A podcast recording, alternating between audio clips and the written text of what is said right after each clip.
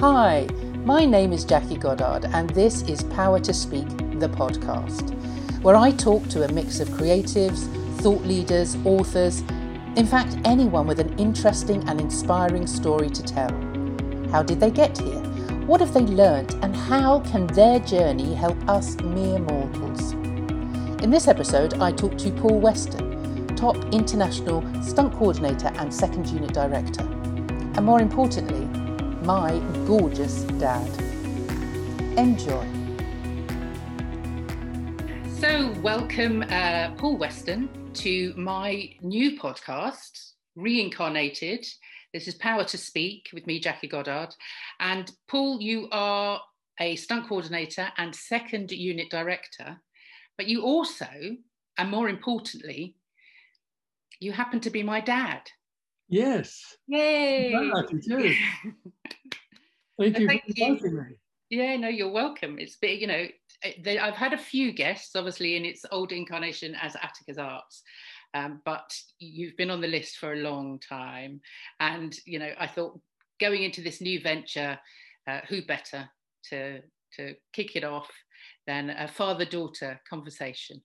That'd be wonderful. And good luck with your new adventure. Thank you. Thank you. So let's start at the beginning. Right. My beginning, obviously. This is all about me. no, we'll start with your beginning. Tell us, uh, tell us how, tell us. I obviously I know the story. I Mhm. know how you got to be uh, an international stuntman, you know, and, and working on these amazing films. Um, but go back to the beginning. Tell us how you became a stuntman. Because going back to the sort of the 50s and the 60s, what was it? What was the? I don't think there was any kind of a stunt register as there is now. So tell us a little bit about how that all came about. No, in those days there, there wasn't any uh, register as such. But um, from from my point of view, I never ever wanted to be a stuntman. It never entered my head head at all. Um, I, I was working in a factory um, uh, in North London, and one day I was looking around the walls and thinking, should, this is the black walls, greasy hands, eating sandwiches around your fingers because you didn't have time to wash your hands. And I was standing by an old slow but sure burner, and we were having a cup of tea. I was drinking out of a tin mug, and I looked down at the old fellow sitting next to me. I said, "Eric," I said, "How long have you worked here?" He said, "38 years, man and boy." I said, "38 years, wow." I said, "Have- "Have you always?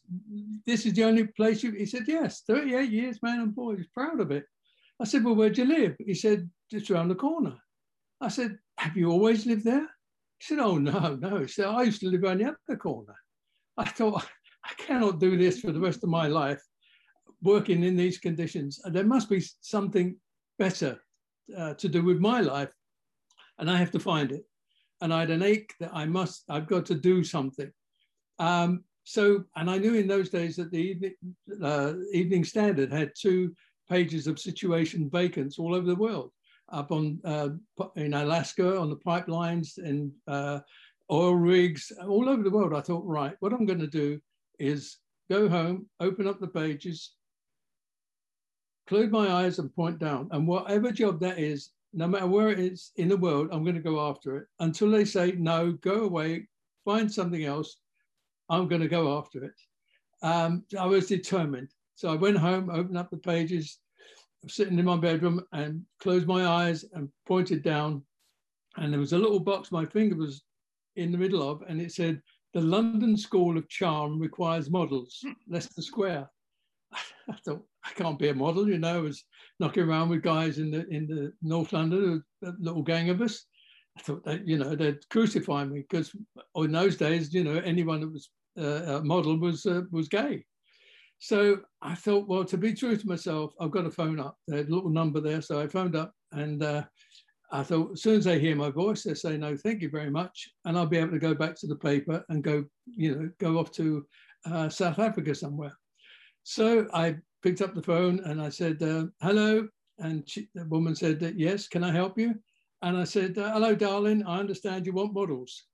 And she said, yes, come along. We're looking for uh, young guys. Um, I'll book you in for Tuesday to meet our uh, proprietor. She hadn't said no. Uh, all I wanted was her to say no, and I could do it. I thought, right, well, Tuesday night, I'm doing nothing. It's in the West End. I can go down to Two Eyes Coffee Bar afterwards, and because as soon as they see me, say they say no, so I'll be okay. So I had my best suit on, and off I went to uh, to Leicester Square. Went up the stairs into this lovely little um, office work studios as well. And this beautiful girl said, uh, "Oh, can I help you?" I said, "Yeah, I've come to you know uh, for an interview." Um, and she said, "Okay, I'll sit there." And I was introduced to their uh, proprietor, whose name was Gordon Eden Ween. I'll never forget it.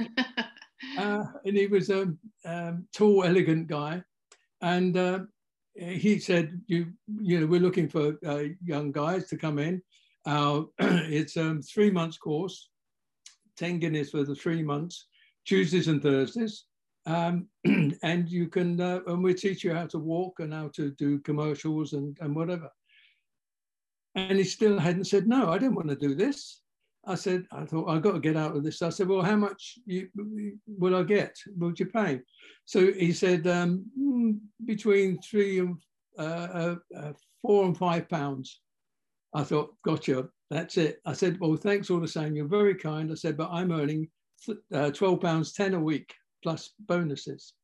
So he said, no, four to five pounds an hour. And I thought, wow, I was trying to work out eight eight hours a day or um, Saturday mornings. I thought this, I got to think about this. So I did, and um, I, I stayed on the course, and um, they took me on uh, uh, in their agency. So what, what year was that? that was uh, 63, I think, 62, 63. Were you, ma- you were married? No, I, I, this was just before I got married. So I think I first did it in 61 because this was um, uh, your mother came with me and my mother came to, to see my passing out parade, which is ah. funny. So yeah, um, so yeah, I then got to, we got married in 62. Ah. And so what was the transition then from from being a model to getting into stunts? Um, well, I had several agents in those days, and um, one of them sent me to understudy Roger Moore on the, the old Saints series. He wanted to look through the camera and he needed somebody to, to do his, the dialogue with the other actors. Um, so I did that and um, it, was, it was wonderful. It made me feel so at ease. Uh, you know, this was Ivanhoe, this was the Saint, this is Roger Moore, and I'm meeting him. so yeah, he, he said, come and this is, here's a script and uh, just have a wander around with the other actors and uh, it made me feel really really at home and we stayed friends for the rest of our lives you know really. So it was a lovely man. So um, and on that i was uh, one of the episodes they said why don't you stay around and do extra work? Which i did. Um, and he um, he said could i play a little part? Which meant uh, me getting thrown into a bookcase no, um, a glass case with one of the, the stuntmen that, stuntmen that were known then, Fred the Haggerty. Uh, and he threw me, I mean, crashing back into this case. It was only a little part, you know, as an extra, really extra part. But I got 10 pounds for it, which was a lot of money because I, I was getting three pounds 50 a day, three pounds 10 a day in those days. Um, so they said, well, that's okay. Would you, you're a good double for a guy in the next episode. Would you double do his fall down some stairs? I think. I said, yes. So that's how I sort of got into it. Um, and I learned as I was going along because, uh, you know, people have come down, um, you know, known TV stuntmen and occasional film stuntmen because there was always that slight divide. The, the, the film stuntmen did, not think television was, you know, uh, uh, a proper uh, uh, uh, profession. You know, they, but it was fine. You know, we had we did they did come down, and I met uh, Bob Simmons down there who was went did the bonds and things like that. So, yeah, that we we got some of the film camera uh, stuntmen coming down. Yeah, so I, I would learned a lot from watching them yeah. doing their stuff. I mean, it's funny you saying about the, the, the, film and TV and the difference between, you know, the, the stunt fraternities, but actually television was only, what, 10 years old, really, at that point? Uh, yeah, I mean, available to other to people who could afford it. We had the first television in our street, probably in um, 53, 54, something like that.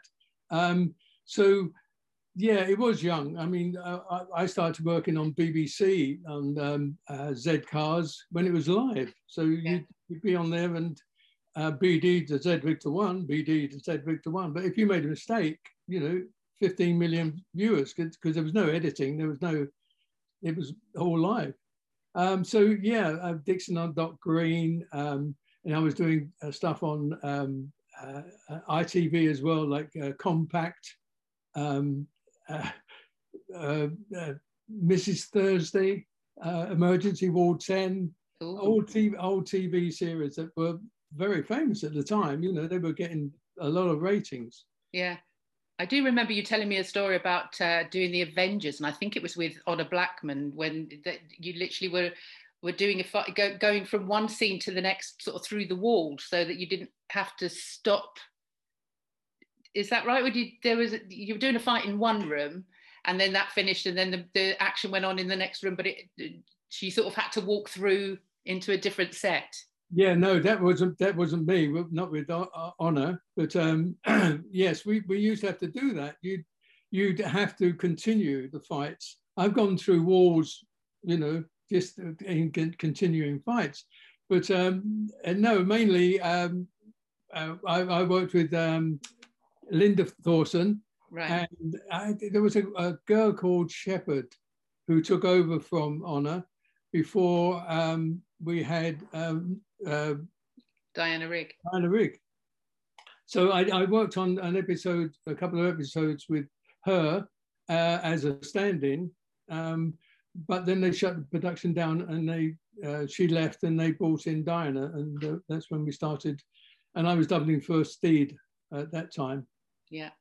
You were you were actually um, Diana Rigg's husband as well, though, weren't you, in the last episode? Yeah, yeah, that was really sad. It was called Forget Me Not, uh, not, um, and Diana was going off to do other stuff. She went on to do Bond, in fact, but um, they needed somebody to play her husband who'd come up, come back from the Amazon, uh, and they wanted her him to look like uh, Steed. So yes, I drove her out of the. Um, I dressed as was my normal costume, doubling for Steed. Yeah. Um, with a bowler hat, and um, I drove a, uh, a drophead Rolls Royce out of the Mews and and took her away from Steed. Yeah. But it's really sad on that on that day on that set. There wasn't a dry eye in the house. Yeah. Because they all loved Diana so much. She was so funny, so witty. Yeah. yeah. So yeah. Oh. I mean, but that does remind me, obviously, of the the Avengers because I was about four, I think, when you were doing that. And uh, as much as I don't remember, it's you know, obviously, Mum likes to tell, or the you know the stories out there that um, I watched you, and I do actually vaguely remember sitting on your lap watching the TV, watching you in black and white run up a slope to a, a lighthouse, I think and as you were running somebody shot you and i remember you falling down and i can i can remember thinking how could i be sitting here with you when i'd actually seen you get shot on the tv uh, and apparently which i don't remember i went into nursery the next day and told my teacher that i'd watched my dad get shot uh, which obviously uh, the teacher phoned home and to find out we, whether we were all okay um, and yeah so i think that was a, a, strange uh, phone call for mum to take from the school. yes, I remember. But we only we sat you there because obviously I was going to be on TV quite a bit, doing you know uh, more and more stunts, uh, and normally being shot as a as one of the villains. So we thought we better sort of try to introduce you to the fact that uh, it's not real uh, and it's only daddy's job. Um, and so I'm here and you're here and this is what I do, you know so yes, and but uh, we were quite surprised when you went in and uh, your mother got the phone call, and you know, is your husband uh, has he been shot? So you yes you uh, you and you came to uh, sat on Roger's lap on one of the saints. I remember. Yeah. I don't remember that. I yeah. don't remember that, but I do use that now for my drama lessons. If we're doing tell yeah, one truth, one lie, I do like to put that in there. I sat on Roger Moore's knee. Um, yeah, but going back to to that, you know, those those days of the Avengers and the Saint. I mean, iconic old black and white TV from the 60s. But there's still a big following, isn't there? Even now, you do these, uh, you know, fan tours. Oh, yeah, the conventions. Yeah. yeah. Um, I was in. I was doing a convention in Canada, uh, a Star Star Wars convention, and um, I'd got my photos out, and just under one corner there was a, a Space 99 uh, photo, and the guy said, "Is that Space 99?" No, I said, "Yeah." he said, that's my favorite. He called them all over, and suddenly I'm selling uh, Space 99 photographs at a, a, Star Wars convention. They were brought up on it, and I think whatever era you you're uh, brought up in, whatever um, is on the television at that time, when you're that um, open to to that sort of those shows, uh, that becomes your favorite. Yeah. And this was obviously for that uh, age group that was there, Space 99 was their, their series. Yeah. So how, how, I mean, obviously you've told us that uh, you kind of came at it from a, a modeling kind of kind of point of view. Um, and obviously the, the fact that working in a factory you knew wasn't for you and you wanted some kind of adventure you wanted to do something mm-hmm. else. But when you were at school how uh, was there anything within you when you were at school that thought you know there's more to me to life than you know staying in north london and and living a life here? No i don't i don't think you uh, it would would enter your mind because you were going to go to school until you were 15 and you were going leaving and get a job and that was it you weren't there was no ambition to do anything else I was I was always telling jokes and, and clowning around at school, and I remember my uh, uh, headmaster saying you should go into show business, and I never thought any more of it. I thought, yeah, be you know, it'd be nice, but I mean, you, I never thought of being a stand-up comic. Um, when I was at uh, Montague Road, where uh, it's a, like a 60 feet high building, old Victorian building, and we used to kick the balls over the top of the building, see if we could get them into the girls' playground on the other side. Any excuse. Yeah, I kicked tennis balls, and they used to get on the flat roof, probably 60, 70 feet up. And I went to the, the um, new headmaster who didn't know the, the um, building at all. I said, can I go up top and, and, and get some uh, balls or stuff on the top, tennis balls? He said, yeah, I, where is it? I said, well, it's at the back of the, the school. It's a flat roof. He said, oh, okay, yeah. But he, I didn't tell him it was 60 feet up. So I went up the back stairs and got onto the, the top of the roof and I was kicking the balls down and there was some in the gutter on the sloping roof. And so I went along the gutter and I was picking the balls out. And then I thought, well, bit of fun. I'll climb up the apex to the apex, up the tiles. And now I was walking along the top of the, the uh, building. I could look down into the girls' playground and the boys, and I could see my house from where I was, and women walking down to Montague Gardens. And I was, they were waving, I was waving back. I came down, and about 10 minutes later, I was in the headmaster's office, women standing there shouting, Who's letting a boy go up there and do that? So, yeah, but it didn't worry me. I, I loved it. I, I still love heights. I run along uh, little parapets and uh, quite enjoy it. Yeah. So, yeah, I think that's it. That sort of side of uh, physicality was was I, I enjoyed doing doing that sort of stuff. So it, it didn't worry me. But you didn't have any kind of ambition to be, you know, if somebody said to you, it said to you when you were a child, what do you want to be when you grow up? What did you say? I um, I don't think I, I would have said much other than you know make a living. It's uh, I, I didn't really have any ambition. I think you know the idea of being in in in film in uh, uh, like a stand-up comic maybe I might have thought of, but um, not really. Because in those days you just didn't there was no opportunity to to spread out and do that sort of stuff. Yeah, you just kind of did what everybody else around you did. Yeah. There was, I did a couple of plays at school. I enjoyed them, and I was clown. I was always the the uh, village idiot or, or whatever in the in the plays. So I yes, I enjoyed the audience, and I lo- loved that. But I never thought I'd ever be able to do any more than I was good at football. So I thought I, I had a trial for um, Leyton Orient, and so I was I used to play for the county, and and um, I, I, joined the uh, uh, Sea Cadets, and we we had a good team, and we did the zone southern part of England. Uh, so I got medals for that sort of stuff, and if anything, I would have been a footballer. Yeah. Oh, see, I didn't know that. Yeah, yeah. Yeah, never knew that.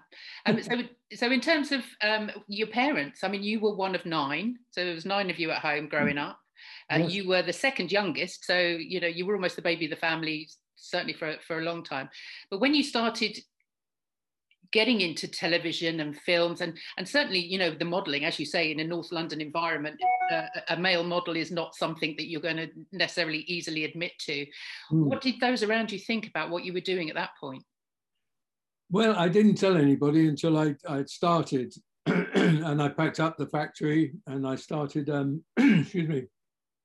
I, I, needed a job where I could be work um, in modelling during the day, and if I was didn't get to work, I'd be able to work at night and make some money. So I joined an insurance company uh, on the knocker, going around selling one and six uh, fire and accident insurance um, with guys that I'd grow, some of the guys I've grown up with, but the main guys from the factory just couldn't understand I remember going back. We used to always have, uh, go down to Cross Keys and have a, on Friday nights. But that was the uh, all the guys met, uh, and I remember working with uh, Richard Burton, and I, I, went back there and we were having a drink or whatever. And they said, oh, "What are you doing?" I said, "I've been working with Richard Burton," and they went, "Yeah." It was like not that they didn't believe me, that it, but it was so different. How could I uh, be working with Richard Burton, you know, and I felt a divide that I was no longer um, part of their group. I was now slightly separate because I wasn't doing what they were doing. Yeah. And they, they've been doing it and they carried on doing it all their lives, uh, working in a factory and, and doing whatever they were doing. Whereas I'd, I'd broken away. I, I, yeah. I just felt that slight not, we didn't have the same things in common anymore. They couldn't talk to me about, you know, film sets and, and uh, actors, and I couldn't talk to them about, uh, you know, drilling um, 16 year, uh, 16 millimeter holes or whatever. so, yeah, it, it, was a slight divide. Yeah, yeah. Um, and in when you were, you know, uh, started when once you got into sort of the move into television, how did then the, the move into films come about? I mean, what was the first film that you did? Um, excuse me. The first TV I did was with um, uh, was called Marriage Lines, which was at the um, uh, studios, the old um, oh can't think of the studios, Ealing Studios, um, with Richard Briers. Uh, and um, I played a um, uh, city gent uh, on, on, the tube, and he comes in and he's talking to her, and he sits on my lap by mistake. So that was my first um, thing on, you know, where I was featured. Um, others I've been extra work, walking backwards and forwards, and, and whatever, and not really being featured. Um, so from that, going from that sort of um, walk on stuff, I started doing, getting into film by being a film extra and joining the film, uh, FAA, which is the Film Artists Association. You had to be in union then. Um, that's when I started working on films and doing things like um, um, Help, which I did with the with the Beatles. Yay! Yeah. So, um, and I remember that very well because I was, it, we were extras in a pub drinking real beer at 10, 11 o'clock in the morning.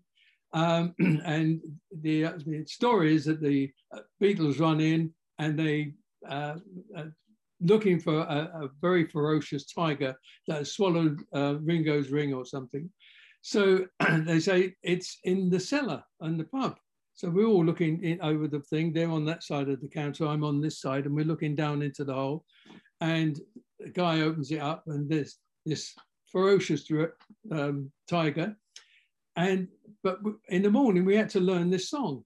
And, and Ringo comes in and he says, the only way we can calm it down is that we all sing this song. So we had to sing this, this lullaby to this tiger. So I'm singing with the Beatles. Um, I thought they were singing a little flat, but uh, I didn't mention it. I didn't say anything, but they certainly weren't sing, singing in the same key as I was. No. So, but they were crazy, absolute crazy. Uh, never did the same take twice um, saying different words. I mean, you know, Continuity Girl was going, we're all ad libbing. And um, it was directed by um, Richard uh, Lester, who I did two or three movies with after that, um, including Superman. Uh, but um, then uh, one afternoon, Peter Sellers turned up and then nothing was done. They were just yeah. around all afternoon but that was good fun. And, yeah. How uh, many how many days were you on that for days or weeks? Or no, just a one. Two, two or three days. I think yeah. we were around outside and then inside and singing with the Beatles. Yeah. Oh, you got to tell us about Charlie Chaplin then. I mean, yeah. just another icon. Yeah, that was another just out of the blue. I've been called down to um, uh, I think it was Pinewood Studios, but it was a smart call. In those days, you know, a smart call meant uh, an evening suit, bow tie and uh, uh, a black suit, evening suit. But I didn't have one, I couldn't afford one. But one of the other extras had a suit. And so we did a deal that if he didn't get a smart call and I did, I'd go over to uh, his house and pick up the suit and uh, I'd pay him a percentage of the days that I've, I've used his suit. And then we'd have it cleaned and we used to go backwards and forwards. So I got the smart call, he didn't. So I got the suit. So now we're on, um, it's, it's a film called uh, Countess from Hong Kong. Uh, and it was Marlon Brando and Sophia Loren uh, supposed to have met on this, this ship, uh, on the uh, Queen Mary, the old Queen Mary, and they're in the ballroom dancing and they're falling in love. Uh, and, and we're all dancing around, pairs of us dancing around. There was people sitting around. Um, and I, a lovely girl I'm dancing with, and but I'm not a great waltzer dancer, whatever. But I was doing well, I was doing okay. And then we were doing one rehearsal. Um, we were going around, uh, got, passing by Sophie and, uh, and uh, Marlon Brando. And as we were coming down, music going, Charlie Chaplin stepped out right in front of us and said, Stop. And I thought was, he was going to sack me. I thought, no, Walter, get off.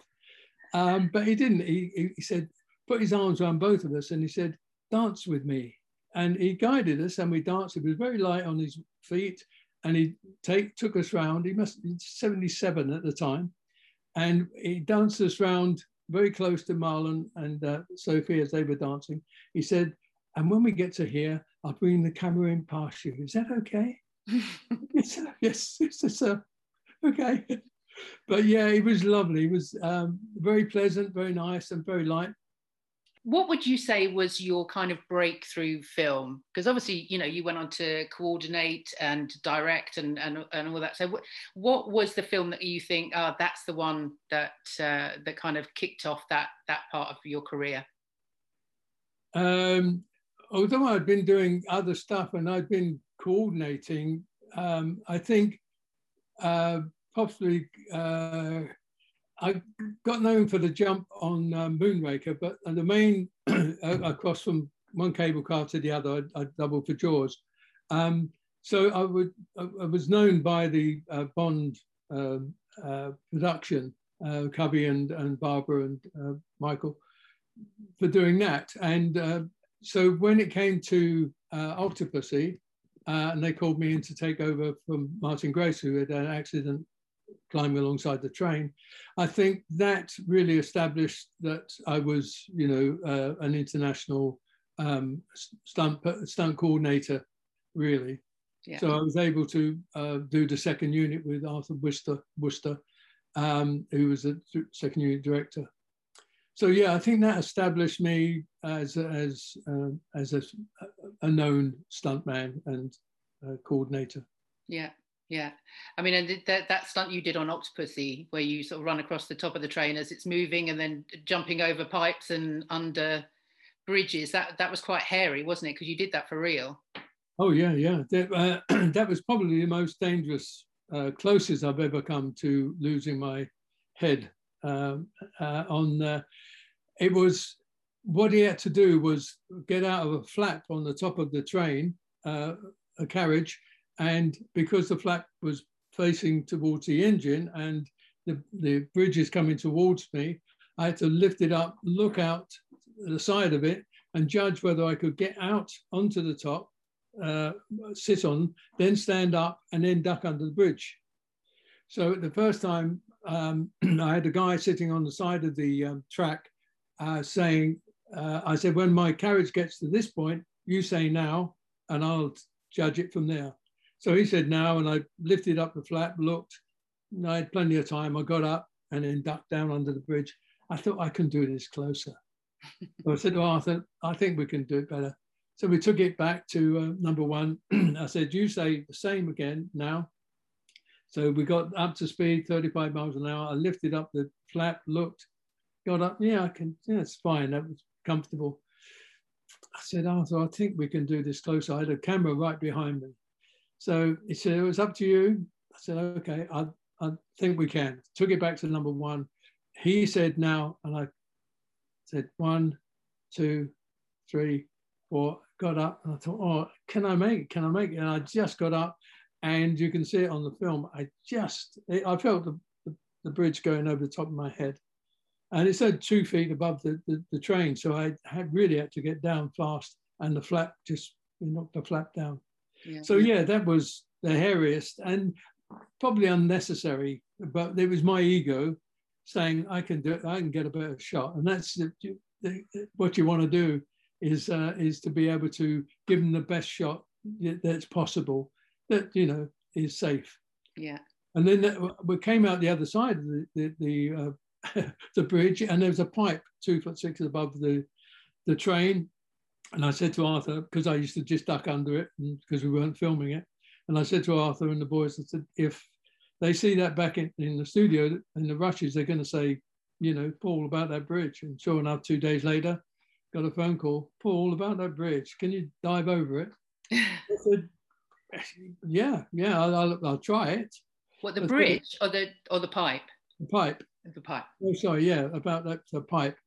Um, so um, there it was coming at me at 35 miles an hour.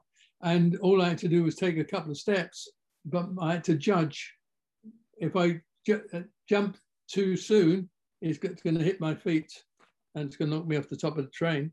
If I jump too late, uh, sorry, if I jump too, either way, if I jump too late, it's going to hit me. Uh, if I jump too soon, I'm going to come down on it. So it was just a matter of timing. I said to the, to the camera crew, and I had a low camera on the floor that went under the, the pipe.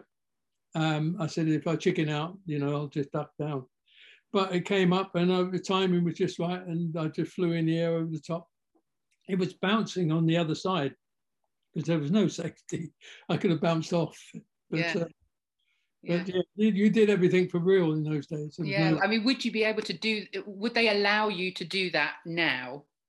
Or you, is there is there sort of more safety involved yeah, now? You'd have outriggers on the side. You'd you'd have a bit of safety there, so that if you did bounce off, you'd bank, bounce into a rig.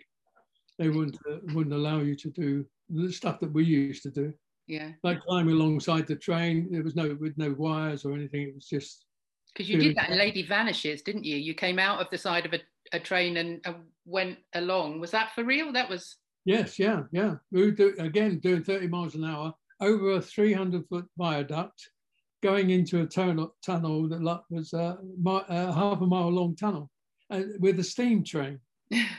so uh, I came up with a fantastic shot. Let's talk about creating. You want to create what the best shot possible. So I came up, I was doing second units. So I said, look, if we put a camera on the side of the train so that when Elliott Gould, I was doubling for Elliott Gould, he puts his hands on the the, the carriage window, pulls it down a little, and he looks out. So we see it's his face, but it's my hands on the window.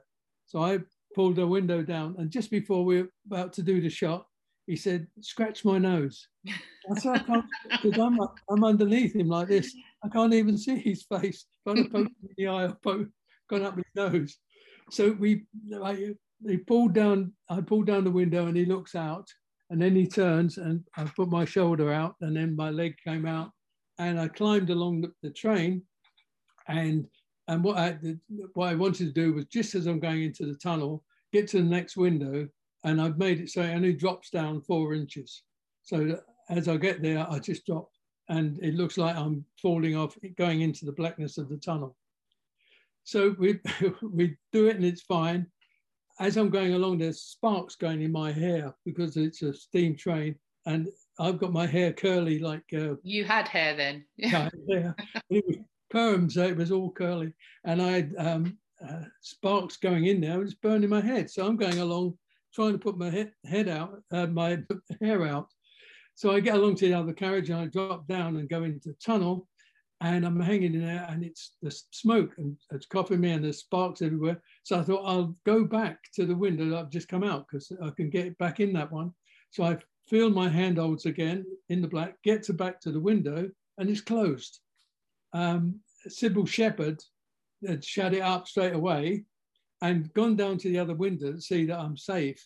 And when, because when she gets down there, I'm not on there anymore. They all scream and think I've fallen off in the tunnel. But sure enough, when it stopped, they looked out. Now I came down the track, black face and steaming hair, smoking hair. But yeah, it was a good good shot to have done. Yeah, yeah, no, it was amazing. I can remember watching that and thinking, oh gosh. Mm. But I mean, looking behind you on the, that picture of you on Star Wars, mm. that was a that was another accident that actually, you know, did some damage because I have to say in all the and t- you know touch wood because you you've not really stopped working considering. Um, yeah. but uh, you know you've not actually had that many accidents have you? I mean I you know I'd say I am touching wood while I say that. But the Star Wars one was one that I I remember and then we'll move on to Superman. But yes, tell, tell us what happened in Star Wars and how long ago was that? What what year was that? Because this was one of the originals, wasn't it? Uh, yes, that was 80, 83, something like that. 83. Yeah. Yeah. yeah. It was a, uh, yeah, we, I'd done, it was Superman, we were competing on Superman 1 with Star Wars when it was starting to come out in 77, I think, 78. Um, so yeah, it must have been around about early 80s um, that um, I got a call to go out to um, uh, California, to um, Arizona and California, right on the border. Um, and we was at, uh, at Yuma, at Yuma, Arizona. And I was playing a part of that part, part there, uh, Vadine, the skiff pilot. And uh, I was I was doubling going to be doubling for Harrison if there was any problem on the on the uh, skiff, and they needed a double. It was going to be me. And then the, the um, stunt coordinator, American stunt coordinator, said, "I want somebody to play the, the, skiff pilot," and nobody volunteered. So I said, "Oh well, you know, I'll get uh, American if you Brits can't do it." I said, "No, I'll do it. Don't worry." So I got the costume and I and um, I said, if we're what the shot was that there's an explosion on the on the skiff. I'm fighting uh, Billy Dee Williams's stunt double, um, uh, and as we go off, uh, the explosion goes off. I'm, we're supposed to hang over the side of the skiff. He's on the cable and holds one of the cables, and then he shakes me off. I'm holding onto him, and then I fall down 12 feet onto the slope and then roll down into the Sarlacc pit, which was a big hole in the ground. Um, so that was the idea. And I said, well, I much prefer to have my own cable. Two cables, two guys on a cable is not very good. He said, no, I, this is the new harness and it's got, you've got to do it this way. So I said, okay. Um, so we, I had handholds on him. We struggle on the, on the top and the explosion goes off And as we went into space, everything went into slow motion. As it does, your adrenaline is pumping so fast, your mind is so fast, everything slows down. And I could see him, I felt the jerk in his body as it came, the, the cable came away from him, and there was a little bit on the end of it. And he grabbed the cable, and I saw the, the piece go through his hand, and then blood went, Shh. Oh. and I thought, oh, this is not right. So now we're going out, instead of me just falling down 12 feet, we're both going 20 feet down to, uh, and I got him on top of me, and he was a big guy, Julius LeFlore. And my right leg was down, and it just hit first, got caught in the, the foam rubber under the sand. My foot twisted and snapped my leg. And I was rolling into the Sarlacc pit, and I thought, I've broken my leg, but if I can see my toes and they're pointing up, it's one bone. If it's facing the other way, that's bad. That's two bones. And as I threw him off, as we went into the airbag at the bottom, and I threw my leg up, and my toes were pointing up, I thought, oh, thank God for that. that, was that was good. Only one bone, so that was that was that. Yeah. So I was on crutches, and um, they, I went off to uh, LA, and I stayed at the um, uh, Beverly Hills Hotel for a week. It was terrible. Yeah, I bet it was. Yeah, you got you got nursed by Carrie Fisher, if I remember rightly. Right. Yes. Yes. In that car. Yeah. Yeah, and that cast that you had on your leg was then signed by all sorts of people. Yes, all the cast and uh, some of the crew signed it. Um, and when I went back to London, they put me in touch with a guy, uh, a specialist, a, a, um, orthopedic, whatever he was, a specialist, top man, they said. So I said, oh, great. So I went to see him and I walked into his office and he said, Paul Weston. I said, yes. He said, who sins most? What? I beg your pardon? He said, who sins most? I said, uh, well, I said, I said, funny enough, I said, I did a, a play at the King's Head in Islington called Who Sins Most? He said, I wrote it. I was so he was he was the author of the play Who Sins Most. Um, so he looked after me, and um, I because the, the, cast was all signed. He said, "I've got to take the cast off and reset your leg because uh, it's not quite right." So I said, "Well, be careful with the cast," and he cut down both sides very carefully and managed to get it off. And uh, I put it back together again, and um, that is now in the in the uh, Obi Wan Kenobi Ranch Museum in uh, in San Francisco in wow. a glass case. Yeah, amazing. Mm. There can't be many casts in the world that are actually uh, on display somewhere. Brilliant. Yeah. But moving on to uh, the Superman films, because obviously that was uh, by then. I I remember you were working away a lot. There were big films coming up. There was lots going on. We'd already been in 1976 off to uh, Holland with you when we when we were lucky enough to come and stay, which never happened, didn't happen very often. Um, but then to, yeah, on a bridge too far, and then uh, with the Superman films, again late sort of seventies, uh, you took those on as the stunt coordinator, and there was there was a hell of a lot of. Uh, I mean, I remember those street scenes in those Superman films, you know, and and the sort of one what do you call them? They're not tricks. What are you what do you gags or whatever? Gags, yes. Yeah. Yes, everyone doing something. Yeah. Um, well, Superman was wonderful because I uh, I was Superman one. I was uh, on the flying unit, so I would do all the lineups for for Chris. excuse me, with wires. We we tried everything to try to get rid of wires, um, and it was difficult sometimes because you know, we there, there was no rotoscope, there was no um, technology to, to CGI or anything to get them out. They used to have to blow up the frame and paint out each frame if there was a wire that was too obvious. A lot of time we got away with it if we lined them up against buildings or you we try to out um, to uh, light them out, you know, different coloured wires against different coloured things. Um, and um, I don't know whether I should tell you this, but on one of them, uh, we, we were trying to get the wires to disappear. And uh, Les Bowie came in one morning and the, the, special effects guy, and he said, I've cracked it. We've done it. I've I, I've tried everything. I had a, my uh, wardrobe blacked out, and I had a little model of Superman hanging on wires, and I had a 50-50 mirror and a project, projector trying to film and night scenes. I'll get away with night scenes using. So everybody was trying to get rid of wires. So Les came in and said, I cracked it. And uh, uh, with, uh, Dick Donner, the director, said, Great, what is it? What is it? So we all crowded around. He said, and he got the stick and he said, if you wiggle the stick fast enough, it disappears. And it, it did, it disappeared. So he said, I think if we vibrate the wires, they disappear. So Dick Donner said, do it, go ahead, do it. We'll see it in rushes tomorrow.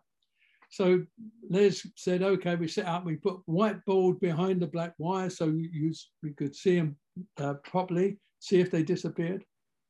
I got my harness on, uh, which is uh, two straps go under your crutch, a little uh, level harness, two bullets uh, sticking out the side with wiring. Uh, and we were down to 50, 18 gauge piano wire, literally just one cord. Um, so they took me up um, to a flying level the camera was there and I was going to be flying and they were going to, they put two ladders up the side of the um, wires and they put two vibrators attached to each wire and switched them on, dashed down and off they went. And next morning in the rushes, you saw the ladders go and they took them out and you see me on my face and it, there was no sound, it was just me going.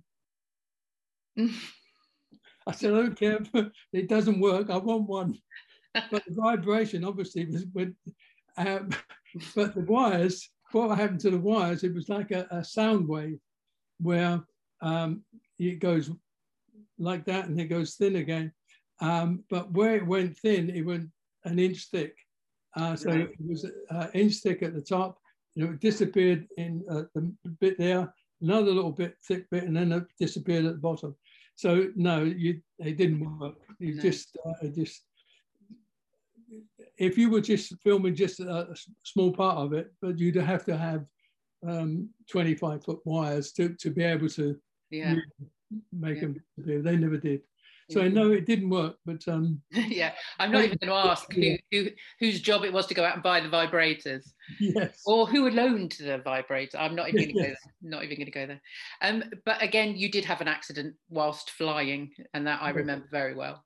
Yes, uh, it was uh, January seventh, my birthday, and I got a call. They asked me on the Friday um, to come in Saturday morning um, to do the bur burglar sequence.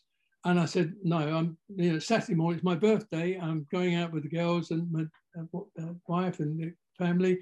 Um, so I'd rather not come in. And they said, well, you know, it, you'll be finished by lunchtime, just after lunch. So I said, all right.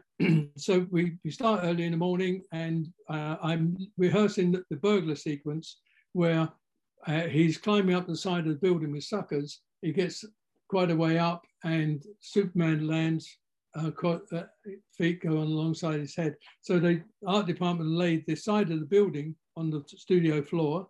So I'm on the studio floor with the suckers rehearsing that. Uh, then Superman, we assume Superman lands there. Now he's got to fall back and tumble. So I was tumbling backwards all the way down with the front projection on the big screen behind me was New York State streets. So it looked like I was falling back down to the streets and then Superman had to take over over the top of me and catch me at the bottom. So I was I was rehearsing both sections. So I did the we did the burglar bit, and we'd finished by ten o'clock. So I got into my Superman gear, the lighting and whatever, to do the fly uh, straight down towards the screen. Um, supposedly the, the burglar is underneath me, but all it is rehearsing Superman flying towards the screen that was at 10 past 10. Um, a wire got caught in, on our stage, uh, got caught on a 30 foot tower, and the tower fell over. Everyone jumped out of the way, no one was hurt. Thank God. 20 past eight, uh, 10, up on 007 stage, a 27 year old um, special effects guy is pulling up the Air Force One wing, three tons of it, lifting it up on a, into position, but on a rope that had just come back from death on the Nile. And it dried out in, in, uh, in uh, Egypt uh, and it snapped and it fell on him and, and killed him. So an ambulance came and took him away. At uh, half past 10, I'm doing the flying. All I'm doing is flying down towards the screen um, and stopping. And I'm stopping probably 15 feet away from the end of the screen. Um, and you have a stop that stops the skate. Skate, your wires are on uh, like a coat hanger, and then that goes up to one cable on a, uh, a pulley uh, and on the skate, and that pull that goes along the whole length of the studio, and you're pulled along uh, behind it. The most dangerous, uh, like flying in a plane, is the most dangerous part is taking off and landing because on wires, the, the wire goes ahead of you, and then you put all your weight on those wires, and then it takes you up. And then when you're flying along, you're fairly even. And then when you get to the other end and the skate, the skate stops, you swing on, and that's when all your weight goes on it again. But I was stopping 15 feet away from, from the, the screen.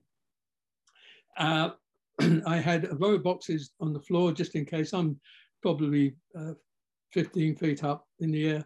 I've got a row of boxes on the floor, cardboard, empty cardboard boxes, and some mattresses on top. So in case the wires do break, I can fall under the boxes. So I've got them right up to the screen. And just before we do doing another uh, rehearsal, uh, Johnny May, the, the chief Sparks, said, Paul, can I shift these two boxes out to get a lamp round? I said, yeah, not a problem. I'm not stopping anywhere near them. He took the boxes out, turnover action, off I went, flying down for some reason, I still don't know. The guys who were propelling the skate along, which is on a big drum, and they turn a big handle and the wire goes round and it just pulls the, the skate along. For some reason, they pulled me faster than they'd ever done before. The skate hit and stop, and I swung on like a pendulum. And either I hit the screen and the wires broke, or the, uh, the wires broke and I hit the screen. I don't know, but I went straight down head first on my head, like that. I got my hands down because I still can't get my wrist all the way back.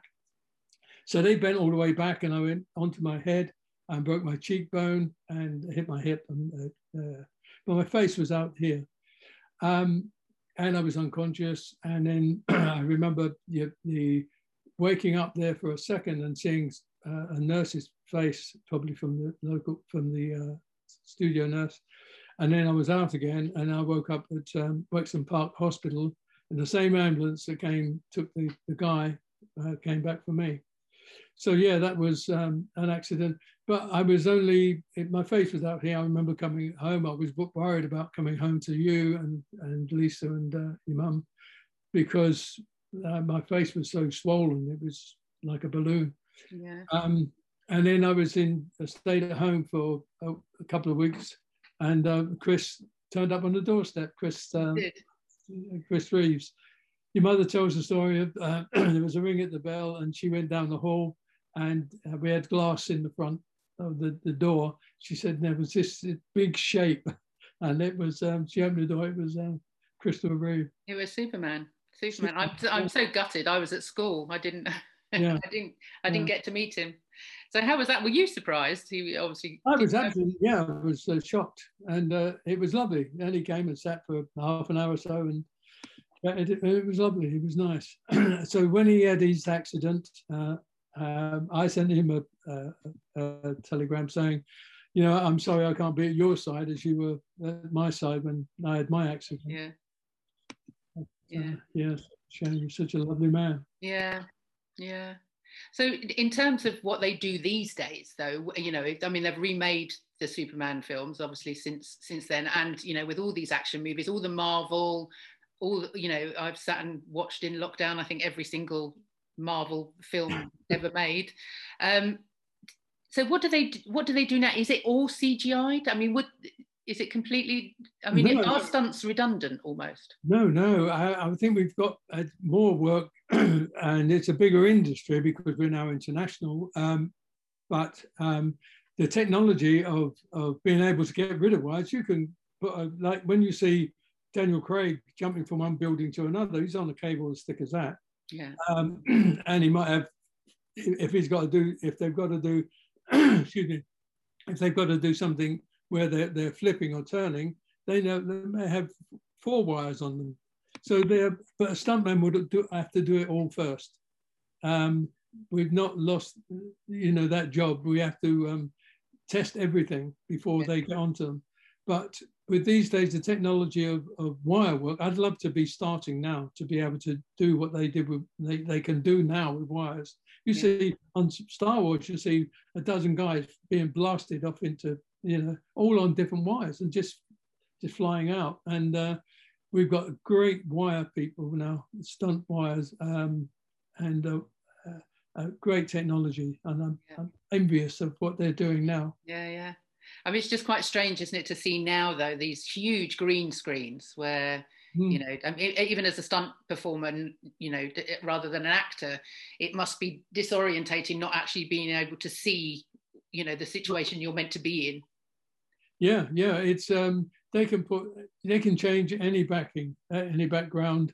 Uh, just put a uh, use the bottom half of a building and then make it a cathedral. You know, it just just amazing what the, the technology today. But it is, you know, when you see like horses galloping, you know, they're probably on a, a treadmill running and they've got a different background going on. It's yeah. just amazing what they can do. Yeah, yeah, yeah, amazing. Well, you've you have obviously you've had an amazing career, and you are still working. I think up until just before lockdown, you were on the Batman, on Batman, yeah. yeah.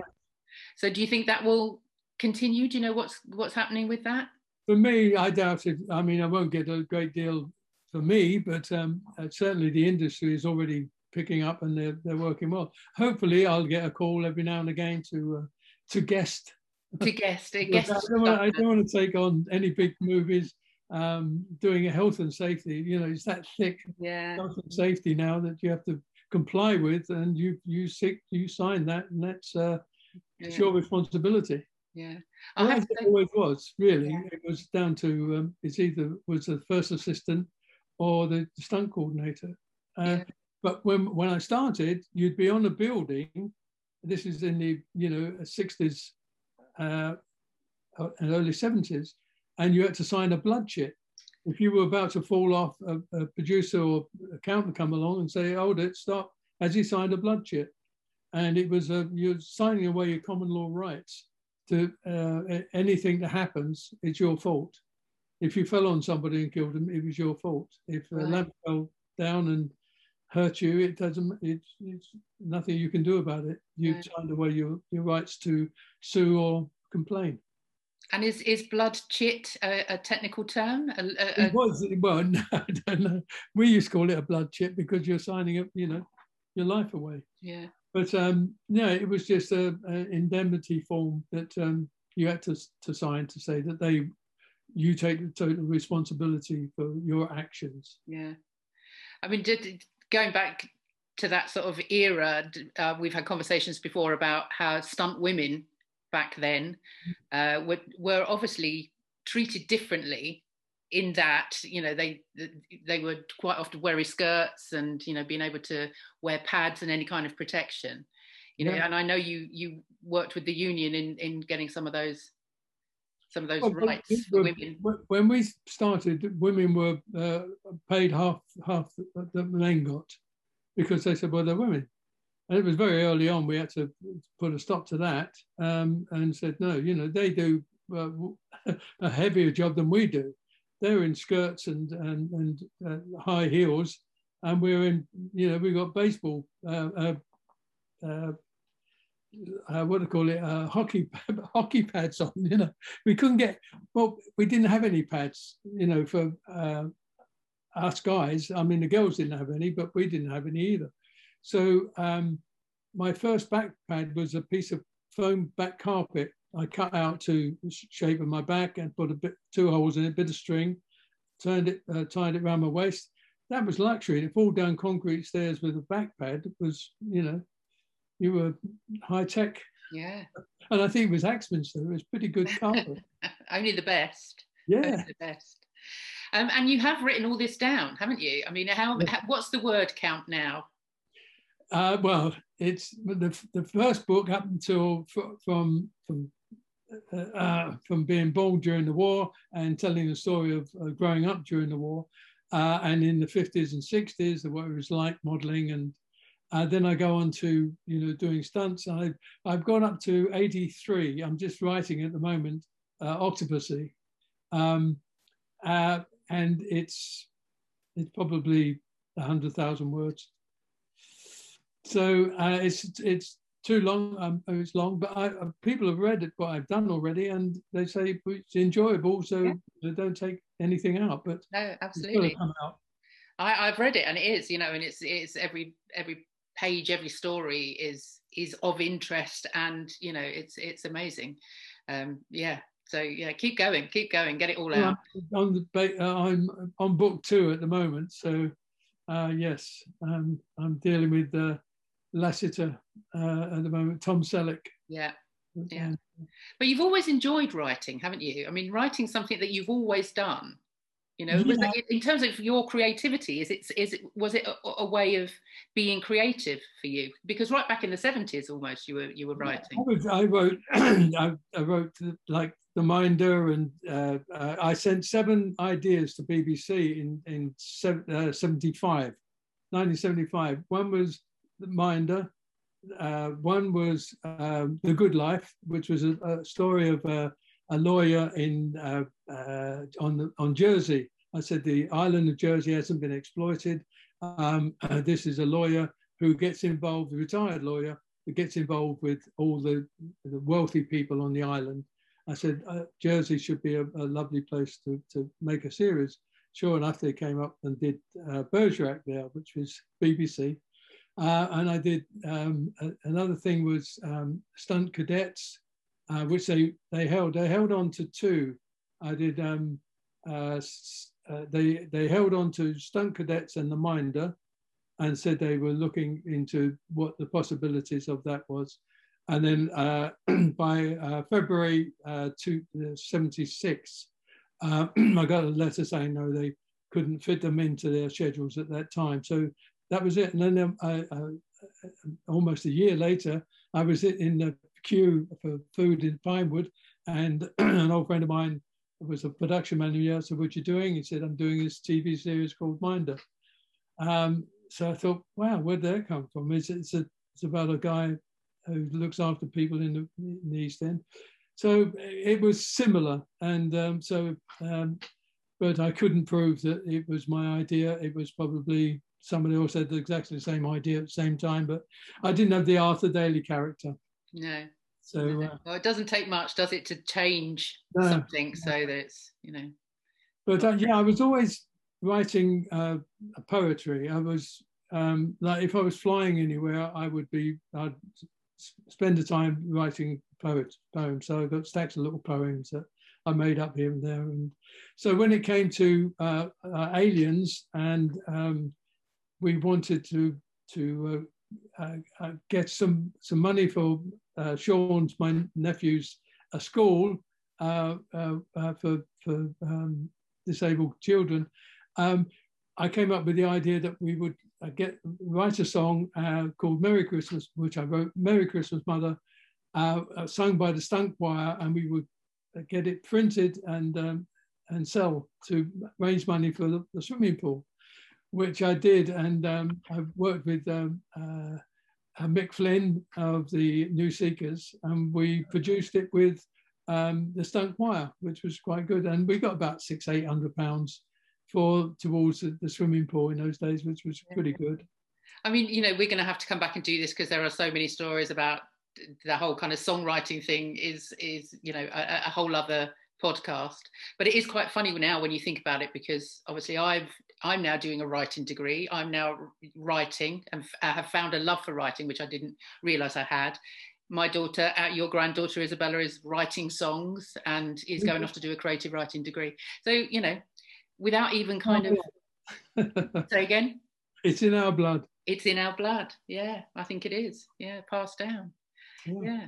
So no, I look forward to uh, to eventually one day when the second book, third book, fourth book is written, however many that that would take. But as I say, you, you we'll have to continue this conversation because there are so many films I'd forgotten about Alien. I mean, and the part in the book that I liked was this was uh, Bear Island when you were up, you know, in the yeah, almost on the North Pole. Just mm. yeah, and that that whole adventure, and.